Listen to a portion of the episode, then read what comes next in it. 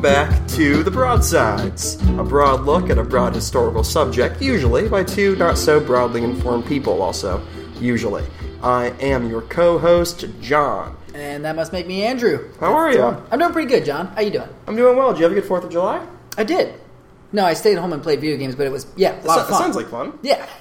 This dog is- dog was a little bit terrified of fireworks. Oh, but yeah, dogs really don't like the fireworks. No, Well, uh, today we're talking about medicine. that's right. Medicine and medical procedures, not related to the 4th of July, but You know, something- actually, no. Now that I think about it, um, do you remember last year there were like multiple incidents of deaths related to fireworks? I'm sure there are There a couple was- every year. One guy who tried to set off a mortar on the top of his head, Oh, I do and like remember that. his yeah. friends found like just like a shoe, and like he had like become he was like completely obliterated. Obli- obliterated? Did I say that right? I'm getting that look, John look. I'm starting to think you do these on purpose. do Obliter- you? No, I think no. Maybe it's yeah. Sometimes, like I do say Mimi on purpose and Barnes and Nobles on purpose. Like I know that's not how you say it now. Oh. Obliterated. obliterated, Obliterated. obliterated. Obliterated. There's no two B's in there. No. obliterated. now, you asked me um, how old my oldest topic was. that's right. And How my- far are we going back? M- My, my, my oldest one goes back 7,000 years. Okay. And it is quite possibly the first ever uh, surgical procedure. Okay. And that surgical procedure is called trepanation. Okay. Have you heard of that? No. Can I go ahead and make a wild guess? Make a wild guess. Is it when they bore a hole into your skull to let blood out? Ding, ding, fucking ding. I feel like I may have read about it. Or, That- okay. that is that it? trepanation. Okay. That is For trepanation. some Were reason, I they- think I remember. Yeah. where go they ahead. where they drill a hole into your head. Okay, yeah. That is quite possibly the oldest medical, I'm sorry, surgical procedure. And that's, to me, kind of complicated. Like, who would think that drilling a hole in some guy's skull would help?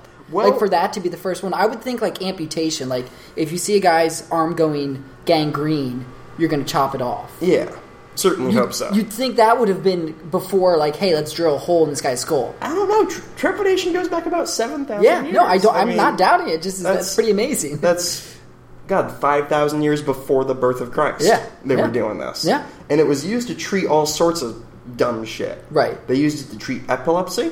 okay. They used it to treat headaches, blood clots, fainting spells, or anything else you could really blame on demonic possession. Okay, so it was meant to get the devil out of your brain? Yeah, it, it would, any kind of it- bad it- it would- It spirits. would, it would release the bad spirits from your noggin. Huh.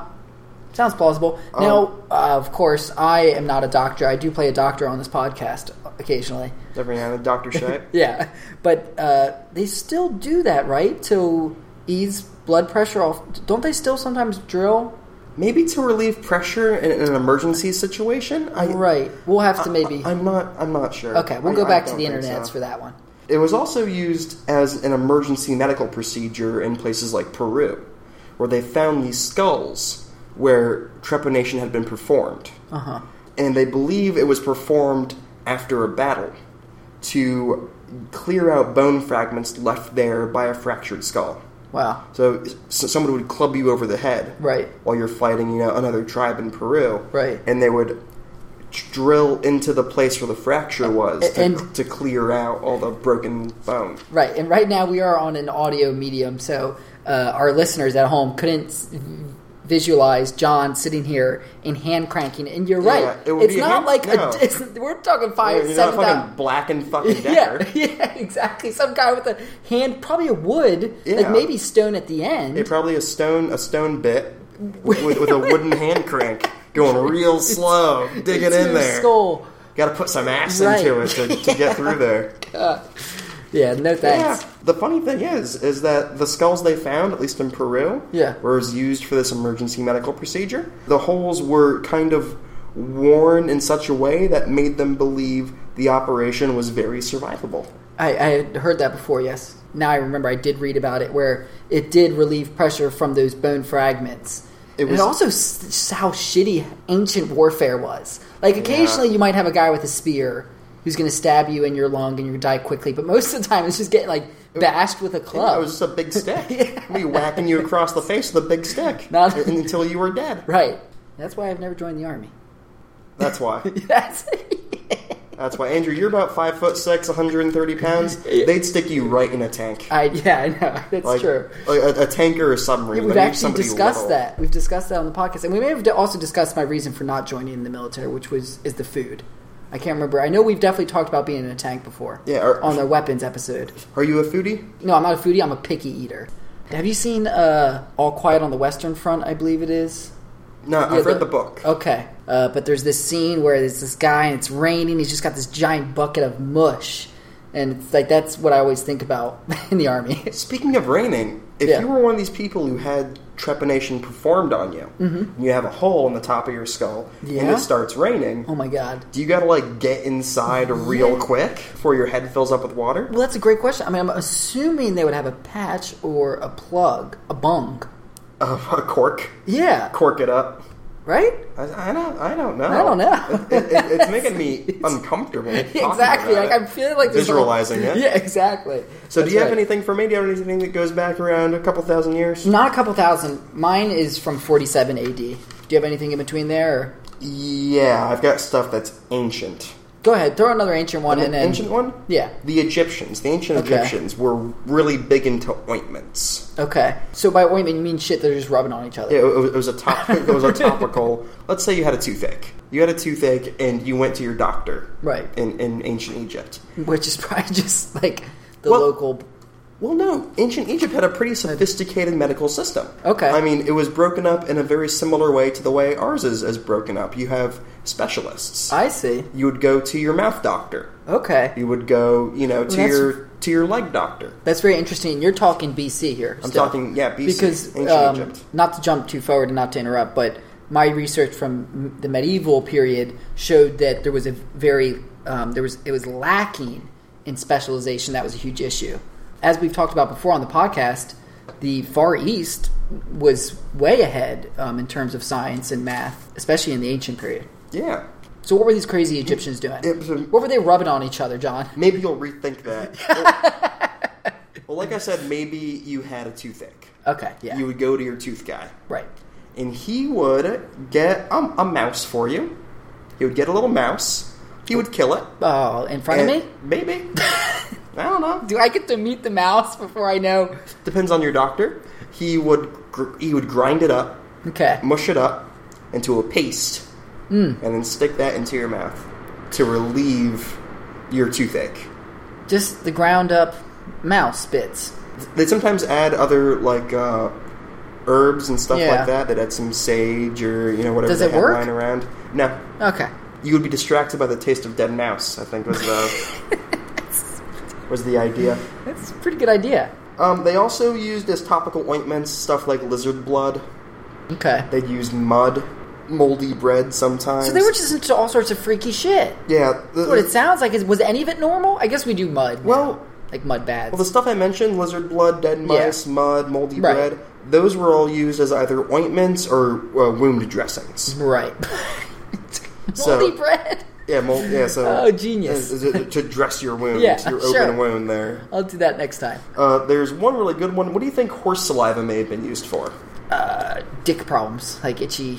Y- You're kind of close. You're kind of close. Only um, it would be used if you were a woman and you were Ah, having a little trouble in the bedroom. You had a low Oh. libido. I see. You would get covered in, in horse saliva, and that would get you all horned up, yeah, presumably. I'll run that by the next girl. I. Uh, But maybe if you're not feeling that, we can Yeah. just go down to the ranch. that's right. Yeah, I'll get some horse saliva for you. Come here, sea biscuit. They were also really into dung, and they used. I thought that was the Germans. it's kind of in a different way, I think. right. Okay. It's a bad stereotype. They're not into scat porn. I don't think it's just No, it, that's a joke though. That like Germans pioneered the Scheiser film. Scheiser. Yeah, Oh, the Scheiser film, uh, shit uh, film. Well, can we please get back to the I'm sorry. dung? I'm sorry. Yes, this- please get on a more serious topic of medical shit. Yeah. they would use uh, dog shit, gazelle shit, donkey shit, fly shit, uh, all as all sorts of. T- Who was the Oh, collector of the oh. different kinds of shit? your shit doctor. Okay. These would be applied to open wounds. Now, I know that sounds awful, and it probably led to quite a few infections, sepsis, Right. tetanus, stuff like that, but Yeah. Recently, science has shown that some forms of dung have have Antibodies? anti yeah that's that they have an antibiotic effect. Okay. It Is could have that actually been been useful. is that in any relation to urine being? I know urine is. Uh, what- don't they say urine is actually Urine is supposedly sterile. sterile? Okay, so sterile, I guess, is different than having antibodies, uh, antibiotic. Yeah, these s- some Okay, some so only some. so some- the rest of the shit they were packing in there was just killing them. Probably. It probably wasn't Okay. good, but some of them did actually have antibodies or a- antimicrobial uh, I see. properties. Okay. So some of it may have actually worked. Right. Now, before I pass the torch to you, Yeah. one more thing from ancient Egypt. Okay. And it also involves dung, but it was used uh, not to treat or dress wounds, it was used as a contraceptive. I was gonna say prophylactic or something. yeah. Oh, don't tell me you're just. What do you think they might use crocodile dung for? I don't know. I'm Well, let's kind of say- thinking of something, but I don't want to say it on well, air. well, I let's want to say make you you're, say it. let's say you're sleeping with a young lady, Yeah. and you're not ready to have a kid. That's a big responsibility, Right. So you wanna you wanna have your fun, but not get not get anyone pregnant. Yeah. You would get some crocodile dung Yeah. and shove it up into the vagina. That's real what I good. thought. That's what real I thought. God good. damn, it's gross. Real good. Those Uh, Egyptians. And the idea was that the lady's body heat would soften the crocodile dung and it would form an impenetrable barrier, like sort of in the cervix. Now, these doctors were just freaks and trying to like talk their ladies into, yeah, I promise this works. They also use stuff like tree sap to like Yeah. this is all this is all vagina stuff, stuff you put in the vagina to stop a lady from getting pregnant. I'm, I'm sure she enjoyed all this Oh. Yeah. all this treatment. Uh, lemon, like a sliced up sounds lemon. It sounds, it caustic. sounds painful. Yeah. I mean, I don't know. I uh, cotton. It sounds is real, real dry.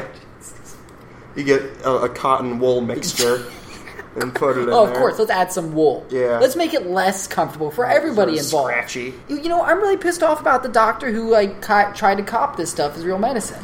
And- like, what a jerk! And uh, sea sponges. I can see them as maybe actually working. That also use sometimes elephant Like, dung for so- the same purpose. Okay, of course. Got to So- throw some more shiza in there. Yeah, so. Uh, God, what a bunch of gross Egyptians. so let me close that tab. Because I I don't wanna see that one anymore. Let's delete that There we forever. go. Get- Okay. Clear And history after that one. That, That is it for ancient Egypt. You know what? Okay. Um, before you get going, I'm going to turn on a light. sounds great. Because since it started raining, it, it's gotten very dark in here. Yeah, it's Florida. We're getting a torrential Florida downpour. All right, your turn. All right. So, uh, John, we're going to go forward now to the uh, the Greeks, Oh, 47 A.D. Uh, no, these are this guy's actually Roman. My Does this apologies. have anything to do with my buddy Pliny? Uh, not Pliny. Uh, this guy has an even cooler name than Pliny the Elder, and I thought there was no cooler name than Pliny the Elder, but there in fact is.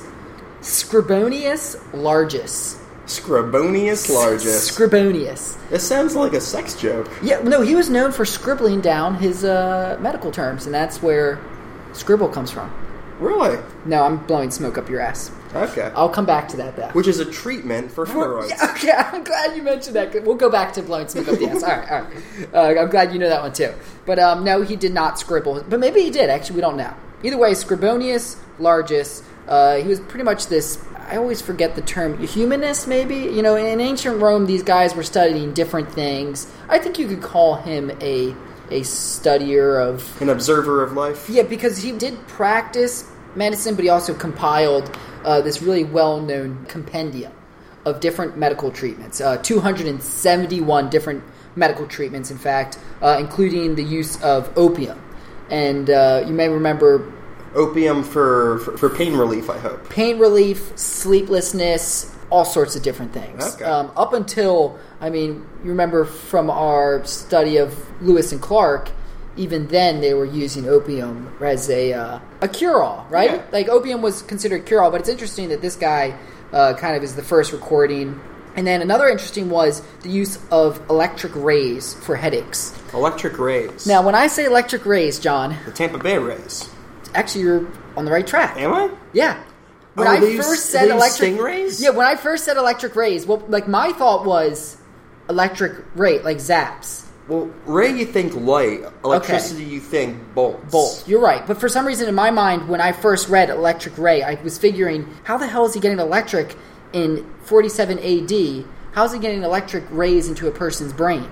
Stingrays. Stingrays. You're right. I had no idea. Oh my or, God, or they- I, I they- did know, but I had forgotten about electric He- rays. He was going around Steve Irwinning people?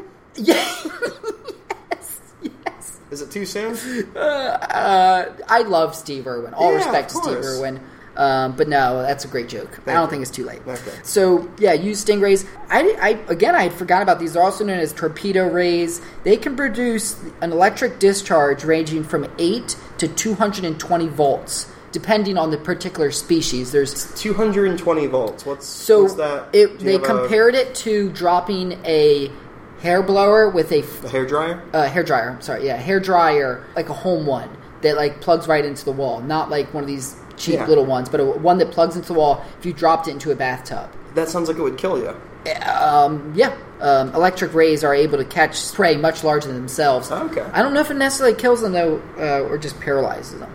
Gotcha. Interesting. So he would use these as a treatment for. Headaches, uh, but also gout, which I thought was Gout? a kind of a big stretch, like from gout to Wouldn't you just stop Headaches. eating deli meat to, Yeah. to cure your gout? That's what I would think, and stop eating like rich foods. It- so, yeah, take an Advil and, and, and switch to veggies. actually, the next one I have on here is the the smoke enema. The Should we talk smoke about enema. Uh, no, it? You, I, I you don't. researched it a little bit. I don't cover the smoke enema. Oh, so this is using tobacco to blow smoke up your ass. Now, what I read, it was for actually revitalizing the people from from drowning. To describe this tobacco smoke enema, it's pretty much if you can imagine like a, almost like an a e-cigarette. It looks like an e-cigarette. It's like a metal cigarette, or if you can imagine, I guess the old Like a pipe chillum? cigarettes. Yeah, chill 'em.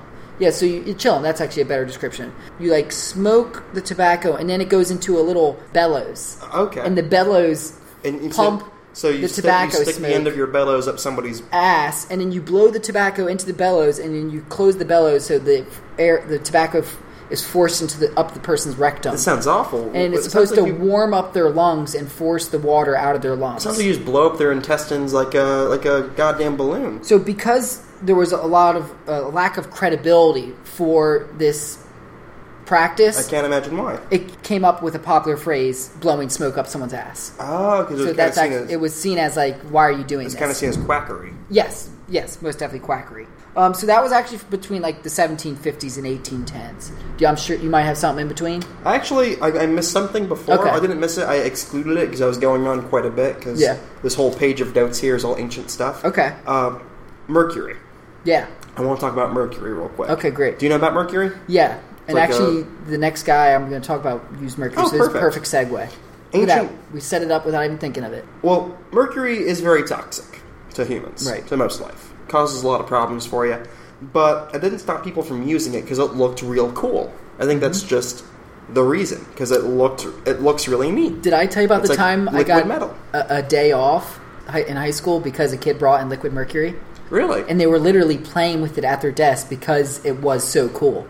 Yeah, he brought in like a little jar of it, and the funny thing is, his dad was the chemistry teacher, oh, I should know and better. so the whole school got shut down. We got the day off, Is but that he come in and clean Yeah. up this mercury? so that was my first time learning that mercury does look super cool, and it's also s- super deadly. Yeah. Well, it was used by ancient Persians and Greeks as a topical ointment. Okay. Again, the ancient Rub people it on loved you. their ointments. Yep. If you had an open wound or something, just rub a little bit in there. Now, do you n- know much about it? The mercury itself as a element. I know and it it- soaks. I mean, imagine it can soak through your skin. Yeah. Even just touching it's deadly, right? No, it's not deadly. No, it's Oh. just bad for you. Which is bad for you. Okay. Yeah, it can be deadly, and we'll And high. we'll get to it. Okay. In second century China, uh, Chinese alchemists thought that mercury, if you took it orally, would increase your lifespan and vitality. Okay. It does the opposite. We now know it does the exact opposite. Some Chinese healers would actually take mercury and make a cocktail of mercury, sulfur, Ugh. and arsenic. And these three life giving elements mixed together in a cocktail would grant you immortality and the power to walk upon water as if you were a Jesus.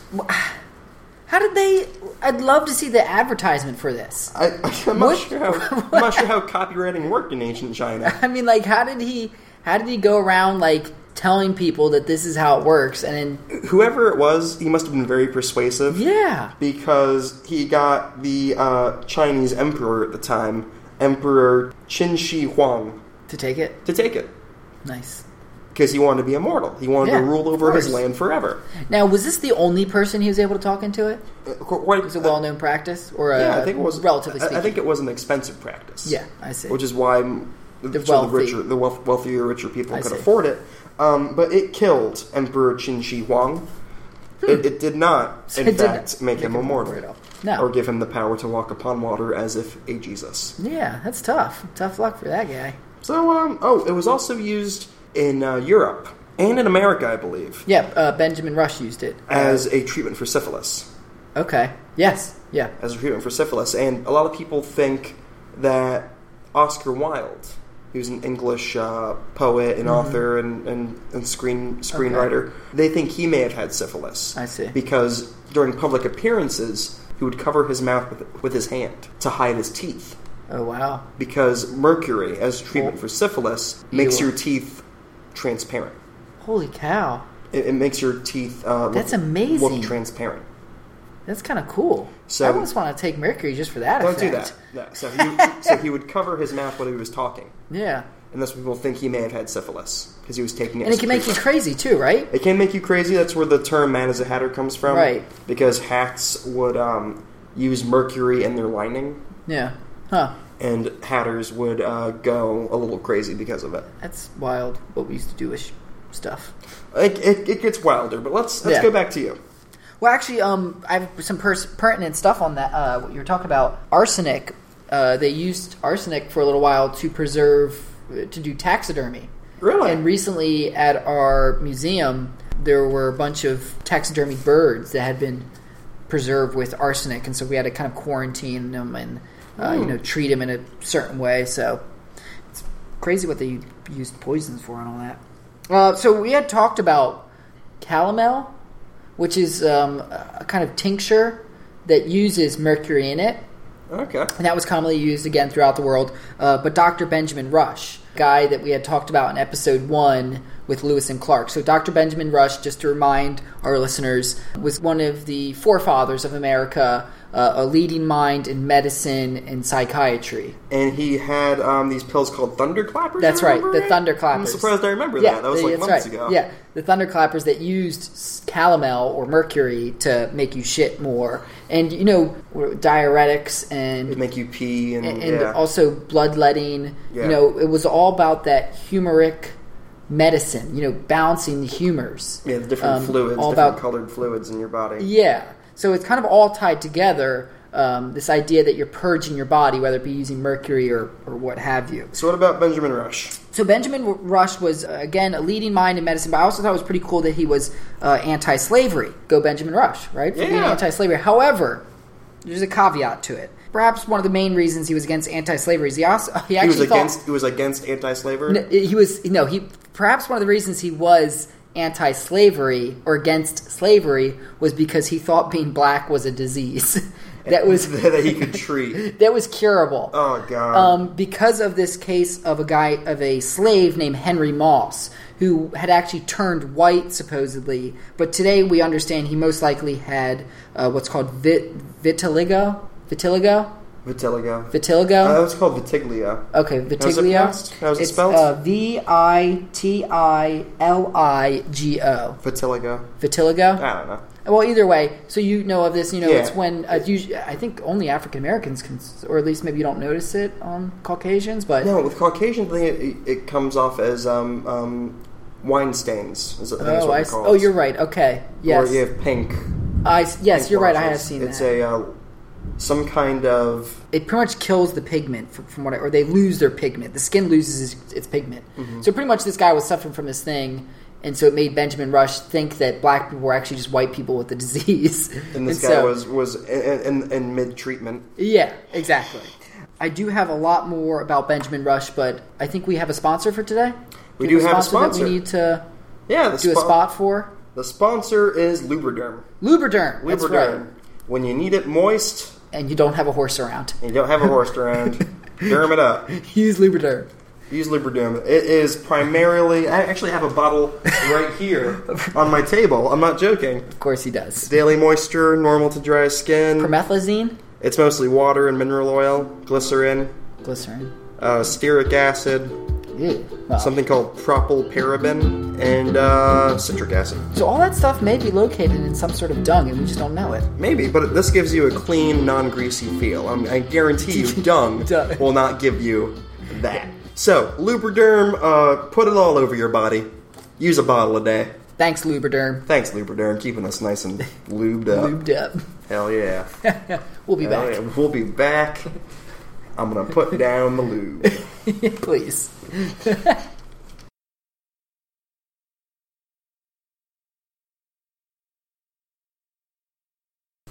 Andrew, we have returned. Uh, John, I, again, I do have a little bit more about Benjamin Rush I'd like to talk about, but uh, I understand you've got some things that hail a little further back. Yeah, well, a lot of the stuff I did was about medical practices from the ancient world because that was the fun stuff, the stuff people thought might have worked, Right. you know, hundreds to thousands of years ago. And today, in the hospitals around, you know, in Lee County here, they have tons of medical equipment and tons of tests used to diagnose an illness. Yeah. Back then, I didn't really have that, so it came down to observation, guesswork, and sometimes divination. Divination, like asking the gods. kind of asking the gods, uh, you know, throwing runes, looking at tea leaves, sometimes uh, looking at animal body parts. So not even looking at the person who's Some- suffering the illness. No, usually what you do is you get a sheep, and you you get a sheep. Uh, let's say you're in Mesopotamia, Yep. which is modern day Iraq, but in Yep. the ancient world it was called Mesopotamia. It's the Sumers. I don't know, Okay. but let's say you're in Mesopotamia and Yep. you're not you're not feeling very well. I got a bellyache. You got a bellyache. Your doctor, Doctor, help would me. scratch his chin. Yep. He would go get a goat from the storeroom. Okay. He'd sacrifice it to the gods, Yeah. and then he'd. Doc, what uh, I got? What do I got? Well, first he'd have to pull out the liver from this sheep or goat, Right. uh, study it quite intently. Thinking of the bullshit you're about to spin. Yeah, and would then divine what illness you had based on what he saw in this sheep liver. It was not a reliable method of diagnosis. No. It's- Right. It's, not something you see on an episode of House. no.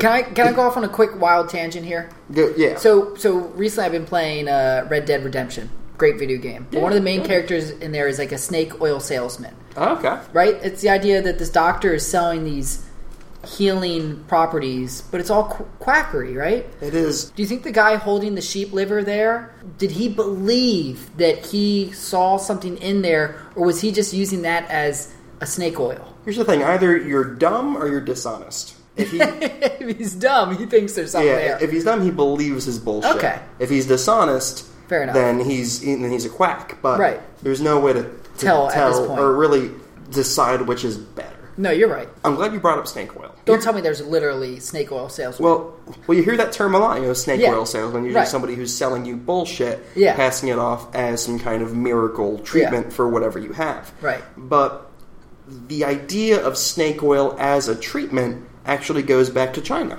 It is a of course, they're using arsenic, they're using mercury. Why not use snake well, oil? it was from a specific kind of snake, the Chinese water snake, okay, and they would use oil from the snake to relieve joint pain.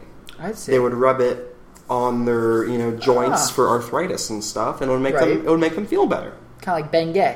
Exactly, just like Bengay, and it's still used today in China. So it must work, I'm assuming. Snakes are a rich source of icosapentine, some kind of acid, EPA acid. EPA acid, an Or omega EPA. an omega three fatty acid that Okay. has anti-inflammatory properties. huh. That's and interesting. it was brought to the U.S. from Chinese laborers, railroad workers. Oh. That's how it. Because they're sitting there fucking hammering all day on the railroad. Exactly, You're going pretty to want hard work. some Bengay or and some they snake oil. and they brought this snake oil with them, and then Right. it was picked up by these hucksters, I see. the snake oil salesman, Who would just use anything? any old thing, and called it snake oil. Ah. That's But interesting. The actual snake oil was used by Chinese laborers for their sore It would joints. work. When we talk snake oil, so I'm, it's not snake venom, obviously. Is it something that's just secreted from their bodies? I know that. I- I, I think it's something you extract from them after Okay. after killing them, I see. Got it. like kind of like fish oil. Oh, okay. Again, a lot of my stuff is pretty old. Arsenic, we talked about briefly, was used by quite a few we'll call them medical professionals, which Yeah. is being pretty generous. Yeah. It was used again in China as a key ingredient in many medicines. It was also used in patent medicine. You know about patent medicine? The term sounds very familiar, but no, remind me.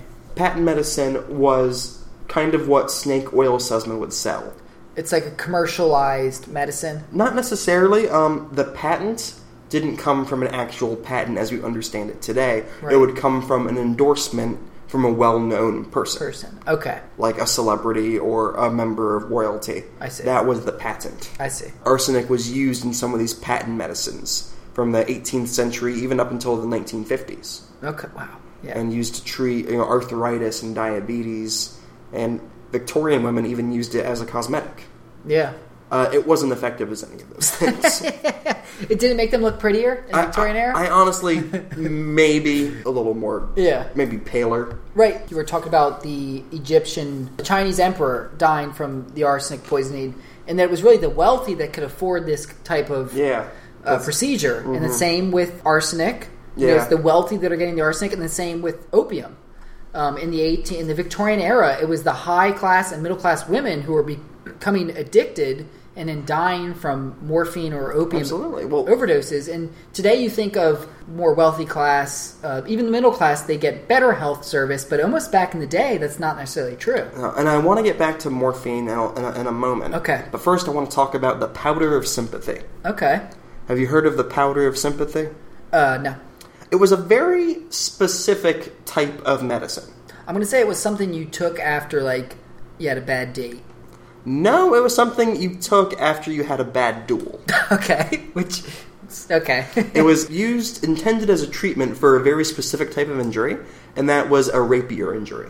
You know, rapiers, long, skinny Hmm. Long, skinny swords sword. used in duels between gentlemen. right? It was used for that kind of injury, and it was made from you know earthworms, pigs' brains, iron oxide, which is rust, Okay, but of course, and why and, not throw all that shit and, together? and bits of mummified corpses. and Like, no, wait, no. it was all Where are they getting mummified corpses? from the ground, and it was all ground into a powder.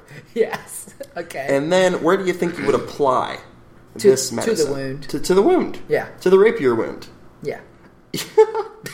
You would apply it to the rapier that inflicted the wound. What? Wait, what? You would apply it to the sword that stabbed you. Bullshit. No, you, that's exactly what you're doing. You, And that was supposed to help you, maybe? Yeah, it was developed by a, uh, m- a medicine man called Sir. We'll call him a medicine. Yeah, man. sure. Yeah. Sir Kenelm. Sir Kenelm. Sir Kenelm Digby. Okay. And Sir Digby thought that this concoction would encourage the wound itself to heal. Because the sword died. Because I'm, I'm assuming that uh, an idea was the iron oxide would deteriorate the sword. I don't know why you need the earthworms and, and, and the pig brain. Well, the pig. Yeah, that's weird. But maybe the mummified corpses would be like, let the sword have another dead body. Well, he thought it would work through a process called sympathetic magic by applying something to the sword. I use that inflicted- against girls a lot, Do actually. you? Yeah, I do. Sympathetic magic. It's been a really rough day, baby. It's, it's my ace card. I just need somebody to lie down with me. exactly. Yeah, so that so if you got stabbed by a rapier in the 17th century and you were in the same neighborhood as Sir Digby, that that was the treatment. So he would come to your house. He'd be like, hey, doctor, I got this rapier wound. He'd be like, all right, I got the solution. And then he'd leave for like a day. And he'd come back and be like, you're all set. I'm, what happened? you Don't- do? That, that sword is fucked now. Don't You're- worry, I, I, I, I ground up some earthworms and I killed a pig. that's kind of like and I, I, I went and dug up a corpse. Yeah. And I added some rust, and you're and, and you're fine. Yeah. It's kind of like the classic case of, you know, oh man, you look terrible. Yeah, but you should see the other guy. Let's say let's go to the 18th century. Okay. Just one century after Sir Digby was applying uh, pig brain to swords. yeah. And let's say, like me, you had a stutter, Okay. and you went to the doctor for your stutter. Mm-hmm. What kind of treatment would you expect? Um, uh, maybe speech therapy, but that's because I'm Okay, like a a speech human Oh. being pathologist? living in 2016. You know, like the King's Speech type of deal. Yeah. That was a great movie. Yeah. What was that? King George and the King's Speech? Yeah, I only wa- I have to I hate to admit I only watched like 20 minutes of it. Okay. I, think it was King George. I I believe you're if right. he were king in the 18th century instead of the, you know, 20th century, yeah. what they do instead of hiring an, a, a brilliant Australian speech pathologist is Mm-hmm. they cut his tongue off in an operation called hemiglossectomy. John, does that does that make any sense? It'll, it'll stop you from stuttering. does does it stop you from talking? Yeah. Done. Treated. you're good, buddy. Yeah, all set. Uh, the problem was is, is there was no there was no anesthesia for this Oh, operation, God. and um, your tongue, Andrew, There's a lot of nerves in there, it's not there? not e- not even nerves. It's quite vascular. Okay. There's a lot of blood in there. A lot of there's a big Oh, old vein in God, there. I'm getting a terrible mental image. if often this treatment would kill you of course. because you would bleed out of your mouth until you were dead. I love thinking about like the first guy, the first doctor, and also the first patient of these treatments. Like the first doctor who's like, "Man, dude, that stutter sucks. You really need let's, let's just chop off your tongue." Chop off your tongue. We'll take care of it. And the other guy was like, "Okay, Now this treatment is actually still used, but it's not for stuttering. bullshit. It's not for stuttering Okay, anymore. okay, thank God. Now you, you go to a speech pathologist. Right. Okay. This is now used for certain kinds of oral cancer.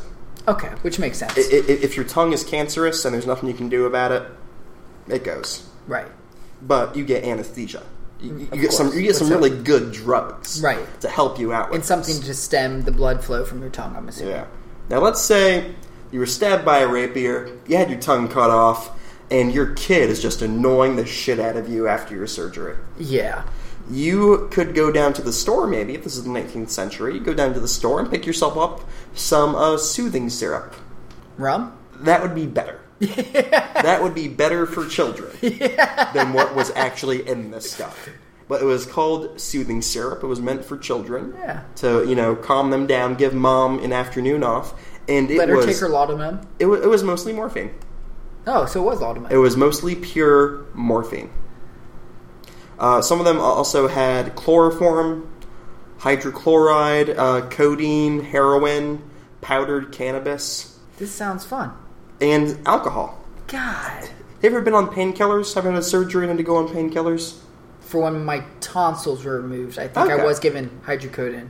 Something the pharmacist should have told you when you went to the pharmacy and filled your prescription was if you drink with this, you'll probably stop breathing. Oh wow. So some of these soothing syrups were bottled morphine mixed with alcohol, Oh, so it's like right there in the concoction, made for children, which are smaller than people, an adult. S- smaller than real people. So, jeez, uh, again, it's like crazy. But but at the same time, it's like who are we to judge? Because in another hundred years, what is the stuff that we're putting into ourselves gonna all of a sudden be like? What were they thinking? It it makes me think that everybody in the 19th century were were were, We're high or were, junkies yeah, because you could go to the pharmacy Right. and over the counter buy a bottle of pure morphine. Right. Uh, do you have a date for for the, the that sleep the soothing syrup? It was um, early to mid 19th century, Okay, so like 1840s, 1850s. around there. Yeah, Let's just say you're a fucking annoying brat at the age of seven in 1850. So by 1900, you're 57. I'm just trying to think of what these opium addicts did. Not 1957. Wait, 1850, 1907. Yeah. So right before World War One, there's probably a bunch of opium addicts because as a kid they took it, right? yeah, maybe they've been Crazy. on it their whole lives. Yeah. I maybe our understanding too is a little bit. Um, we are being biased. Our view is biased. You know, we're Absolutely. looking at history through the rose-tinted glasses because we know morphine and heroin. Our idea of it is is bad, it, it, or not bad even, but very strong and very something that We, needs we, we, to under, be we understand that it's very habit forming. habit forming uh, yes and we understand it, it's chemical compounds and whatnot i think at the time it was likely a very small dosage have you ever watched deadwood it's No. a great hbo show but one of the characters um, she's a, a middle class woman who just like takes two droplets of the laudamin which is morphine mixed with alcohol and drop two little droplets in water and then drink it. When we when we talk about people taking morphine in the Victorian era, we're not talking about people shooting up pure morphine into their toes. That that did also happen though. Yeah, You could by buy the it. You could buy it from a bottle and like you know Right. uh, some sort of kind of solution, from a Right. cocktail, Right. Or you, you just get it from the pharmacist, and, Right. And, and buy a needle and do it that way. However you wanted to take it, there was an option for you. time. That's true. Now you said you want to go back to Benjamin Rush. Yes, yeah. So Benjamin Rush, uh, again, a, a leader in psychiatry in the United States, so he had some interesting ideas uh, when it came to mental illness. So one of his cures was he would lay th- this this person is suffering from mental illness. He would lay this person on a table, and the table would spin around. And this, Just twist you around real quick. yeah, and the centrifugal force would force blood to your brain and help you not be so And make you- mentally make ill. you pass out. yeah, he thought it worked though. Did it? Now, uh, probably not. Okay. No, no. Now, he did have uh, one that did work, and, and he's a pioneer of what's called occupational therapy. Again, it- when it comes to mental illness. Now, I'm going to quote Dr. Benjamin Rush, and luckily he was an American, so I don't have to give any crazy uh, accent on it. Thank God. But he said that it has been remarked that the maniacs of the male sex in all hospitals who assist in cutting wood, making fires, and digging in a garden, and the females who are employed in washing, ironing, and scrubbing floors often recover, while persons whose rank exempts them from performing such services languish away their lives within the walls of the hospital. So to us, it actually makes sense. If if you if you're suffering from a mental illness, if you're given a job within the hospital, you're, you're more likely to to be fulfilled. you have something to do. You have something to occupy your time with. right. Whereas the people who are considered more high class weren't expected to do that kind of work, and they would suffer more. They would just be sit there, eh, you know, sitting there in their cells in uh, what we would call today solitary confinement. Because in reality, we I mean, I think a lot of people understand that early psychiatric help was Was rarely help. it was pretty much a dungeon, right? So the most famous insane asylum. I know that may not be a politically correct term, but we are talking about Insane the asylum? age of the insane asylum is Bedlam. Bedlam. It's the nickname for the Bethlehem Royal Hospital in London. Now, it was founded in 1247 and is considered the oldest and the first psychiatric hospital in Europe. Is it still in operation? It is still in operation. Really? It's doing much better. It's been rebuilt three times. Are like fires or Um, you know, actually, I didn't see. I think they were just destroyed because the first two are pretty much dungeons. okay. So I think they realized, You know, like, the facilities weren't up to snuff with modern medicine, no, exactly. modern psychri- psychiatric care. So the first recording of uh, people suffering from mental illness uh, was in 1403. So for for almost 200 years, it served just as a normal h- hospital, if you will. It was six inmates who suffered from mente capti. What's And that? Mente capti. It's in Latin. Again, I, I have n- no clue. I'm going to just pull this out of my ass. Something about your men, your mind being captivated or being a, a, a prisoner to some kind of affliction. Okay. Menti capti. If right? anybody speaks Latin, I only took two years of it at high school, so I don't Yeah. know. Email us. Please correct correct us if we're wrong. But but this report, the same report, was done by the church. Uh, also found four pairs of manacles, eleven chains, six locks, and two pairs of stocks. And was the church not happy about that finding? No, not really. I mean, they weren't too bummed out. They're like, well, at least you're keeping them chained up. but Bedlam, I mean, was really a shit house. I mean, this place was terrible. It was built over the city's sewage. And so people in the neighborhood who didn't have their own lavatory actually had to walk through Bedlam to get to the public bathroom space, the public lavatories. Okay. Or as they were called, which I thought was really funny, the common Jacques. The common Jacques? Yeah, they it's Eng, it's an English term, and they use the French Jack, common don't- Jacques. I don't think they liked the French at the time. No, they still don't like the French. That's right. Me and Hooli were um, at a, a, a brewery Yeah, in Punta Gorda yeah. uh, yesterday. And Oh, Okay, and the French were playing uh, Fren- Portugal. their fa- the, the French team was playing Portugal. Correct, in the European Cup old, of the old soccer. footy, yeah, the old footy field. the old footy field. That's right. The footy oval. Yeah, the footy oval exactly. But they were playing. There was there was an English guy in the bar watching the game, okay, and I was like, "Hey man, who you who you rooting for?" And he's like, "Anybody but France." oh hell yeah, good for him. He's sticking to his lineage. Who won? Do you know? Uh, Portugal. Oh, cool. Yeah, it was kind of a dumb game though. It went into So- soccer's so hard to watch Overtime. because it can go for like 90 minutes. Yeah. That went for like 120. Yeah, it went and to overtime. You can get one, one fucking point. it was tough. It was tough. Probably like basketball. Oh. yeah, Because it scores into like the hundreds. Right. Uh, Again, because Bedlam was built over the public sewage, of course, we're talking the 12, 1300s, so s- Uh, uh, sewers aren't exactly. I'm guessing sewage technology wasn't really on the same High same end, level right. as, as what we have here. No. So uh, Bedlam again, it's in uh, it's 750 years old. So obviously, there's been some interesting people who have had to stay there. If you Are there will. any, any famous residents of, of Bedlam? Anybody I might th- know? Um, There were quite a few. I'm only going to pull one. You may not know the, him directly. His name is W.C. Minor.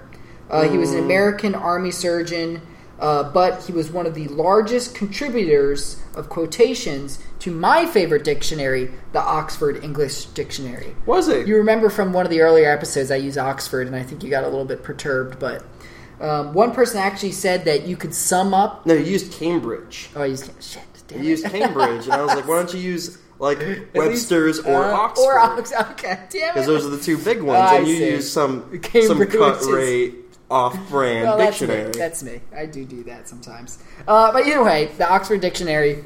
This guy was extremely important for it. Was one person who, who said that the whole last century, in terms of medical terms, could be summed up by this guy, W. C. Minor. now, why was he locked up? Before he went to Bedlam, he was having paranoia, and so he killed some guy who Oh. he, who he believed had broken into his room. Uh, he thought this guy had broken into his room, so he went and shot him. So then he goes into Bedlam. You know, unfortunately, for some reason, it didn't help him. He didn't. He wasn't cured in Bedlam. I don't know why. he actually got worse in Bedlam. He started suffering from delusions that he was being abducted nightly from his room and conveyed to places as far as Istanbul and forced to commit sexual assaults on children. Now, when he killed this guy, did he do it in England? During s- the Civil War, he was a, an American surgeon, and then he came to England after Well, the war. That that explains it. Right, the Th- that was war. the bloodiest war in U.S. history. Yeah, I actually just read 360,000 Americans died during Yeah. the Civil War. That was the that was the Yeah. bloodiest, most brutal. You know. So, are you justifying his fantas- fantasizations I'm, about. I'm, I'm, I'm explaining that anybody would crack, R- right. especially an army surgeon. you're right, seeing all sorts of. working on you know it doesn't matter if, if an enemy is brought to you or, Yeah. or a friendly it's still an american No, you're right. it's somebody who looks and sounds Like you. like you it could be somebody you might be related to somebody from a town you really like Right. like i i i like new york city Yeah. i like buffalo Right. We'd be shooting at them if this yeah was the Civil War. yeah because we're in florida this, this would be a confederate state we, That's right. Mm-hmm. you and i andrew you'd be fighting for the south Not necessarily. If we were living in Fort Myers, Fort Myers was a federal fort. We You're could right. be It was a- Union. this is a union for it we could be Union if i we don't want to wanted. be a goddamn union Danky, soldier nah, screw that. You're right. He did feel guilty. And John, he felt so guilty about these fantasizations about sexual assault, they decided to chop off his own penis. Oh, good. And actually, the knife he used to chop off his own penis, he had employed during his work on the Oxford Dictionary. really There's a little bit of trivia for you in Yeah. case in case anyone has ever asked Former- you about the Oxford Dictionary. former Jeopardy contestants. Yeah, Hold on to exactly. that one. Yeah, really. So that's uh, some interesting stuff about Bedlam. I I think we're very close to wrapping up. I think so too. Before we wrap up, Yes. I want to end every episode with Mr. Hitler.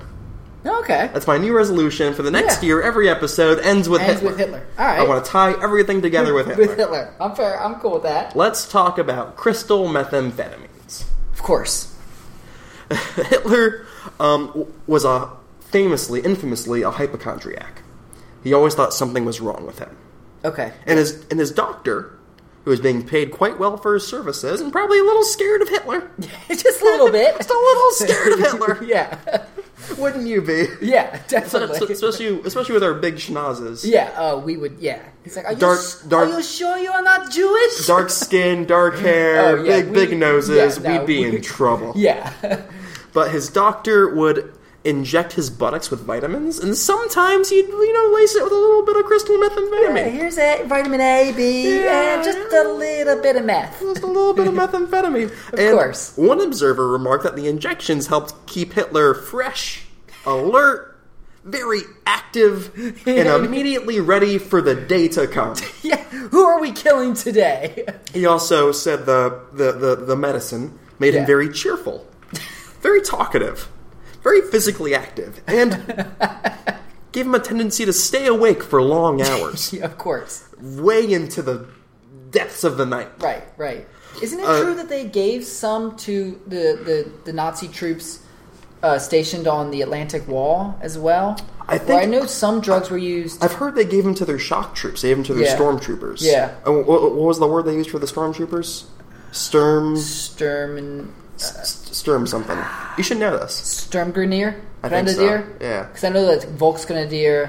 I think Grenadier is kind of was the, the common term for soldier, Okay. if I remember correctly. Yeah, th- th- they had stormtroopers. Right. Who were like these shock troops. Right. And I think they were on crystal. Okay. They were on methamphetamines. And you know what? Now that I think about it, you know what the treatment actually for the soldiers on the on the Atlantic Wall Hmm. was actually cutting off their eyelids. so they couldn't sleep. Yeah, Keep them, keep 'em alert. and right. I awake. don't know if that. Uh, yeah, there's no historical uh, documentation I have to prove that. May that may have been a tale, but But some people, um, a man named Albert Speer, think that uh, the Fuhrer's crystal meth habit Mm-hmm. may have been a part of his, a, a, a reason for his very rigid tactics in the later stages of World War II, where Yeah. he knew he was going to lose, yeah, and he kind of doubled down on his on his bets a little bit. right, which was foolish. Yeah, I mean, in the early stages of the war, They were kicking ass. they had a chance. Yeah, certainly. And then he kept pursuing these crazy ideas, like some of the stuff we talked about in our weird weapons. Yeah. I mean, he just eh, he he wouldn't give up on these crazy ideas that they could still win if he had. He was also he also got into the occult a little Yeah, bit. right, You know, right. You wanted like like the spear of destiny, think, and you think the meth had anything to do with that? I think next time somebody tells you, dear listener, Yeah. that nothing good has ever come from illicit drugs, yeah, tell them, well, Eisenhower and uh, and and Winston Churchill might disagree, beg to differ. Yeah, that's right. but uh, I think. Like I said, I want to end every episode from There we go. For, for as long as we can from now on. Okay. Just a little Hitler. Little Hitler. All Just- right, I, I think that'll be our hook. I'm into that. Yeah, just I want to tie everything up with just a little Hitler. I'll throw a little Hitler in there at the end. Yeah, I'm into that. let's call this the Hitler cast. All right. No, I don't want to rename the show. Now what we got? And that is the broadsides. You can email us, thebroadsides at post.com. You can find us on Facebook, Andrew, uh, www.facebook.com slash the broadsides. the Broadsides Podcast. Pod. For the Facebook, I believe. Uh, Twitter, at the broadsides. Leave questions. Corrections? Uh, there won't be any of those though. No, we're never wrong. we are always right on the money. Yeah, that's right. And where should Lubriderm send the check to? Lubriderm 'Cause should I- send we the check have- to I- P.O. Box 420. Okay, because I haven't been getting the checks from any of our other sponsors. You haven't been Have getting you the been checks? getting them? Um, No. no, I haven't. Okay. No, I haven't. But please leave us a review on iTunes Please do. or um, on Stitcher. We're on Stitcher now, which is another uh, podcasting app. nice. I I usually use iTunes. What do you use? I use iTunes, but you know what? I actually. I've heard, um, I've heard that Stitcher's a little better. Yeah, my friend Tyler has an Android phone, Mm-hmm. and she's having issues with downloading. Um, so I don't know if we have any Android users out there. Um, a way to get our Is- podcast is- downloaded on an Android. Stitcher should work. Stitcher is, is, all- that, is that what she do? Is she, is she using the iTunes app? No, it's the iTunes you have to pay for. Really? Now, now we're getting into a whole new discussion. We can we can do a whole new podcast episode on podcasting. You know, Hitler loved iTunes. He did. Yeah, Apple. Apple. What? Wait. No, now you're No, blowing okay. smoke up my ass. We are. That's we are idea. all. We are all done, folks. it. Thank you for joining us. Take care.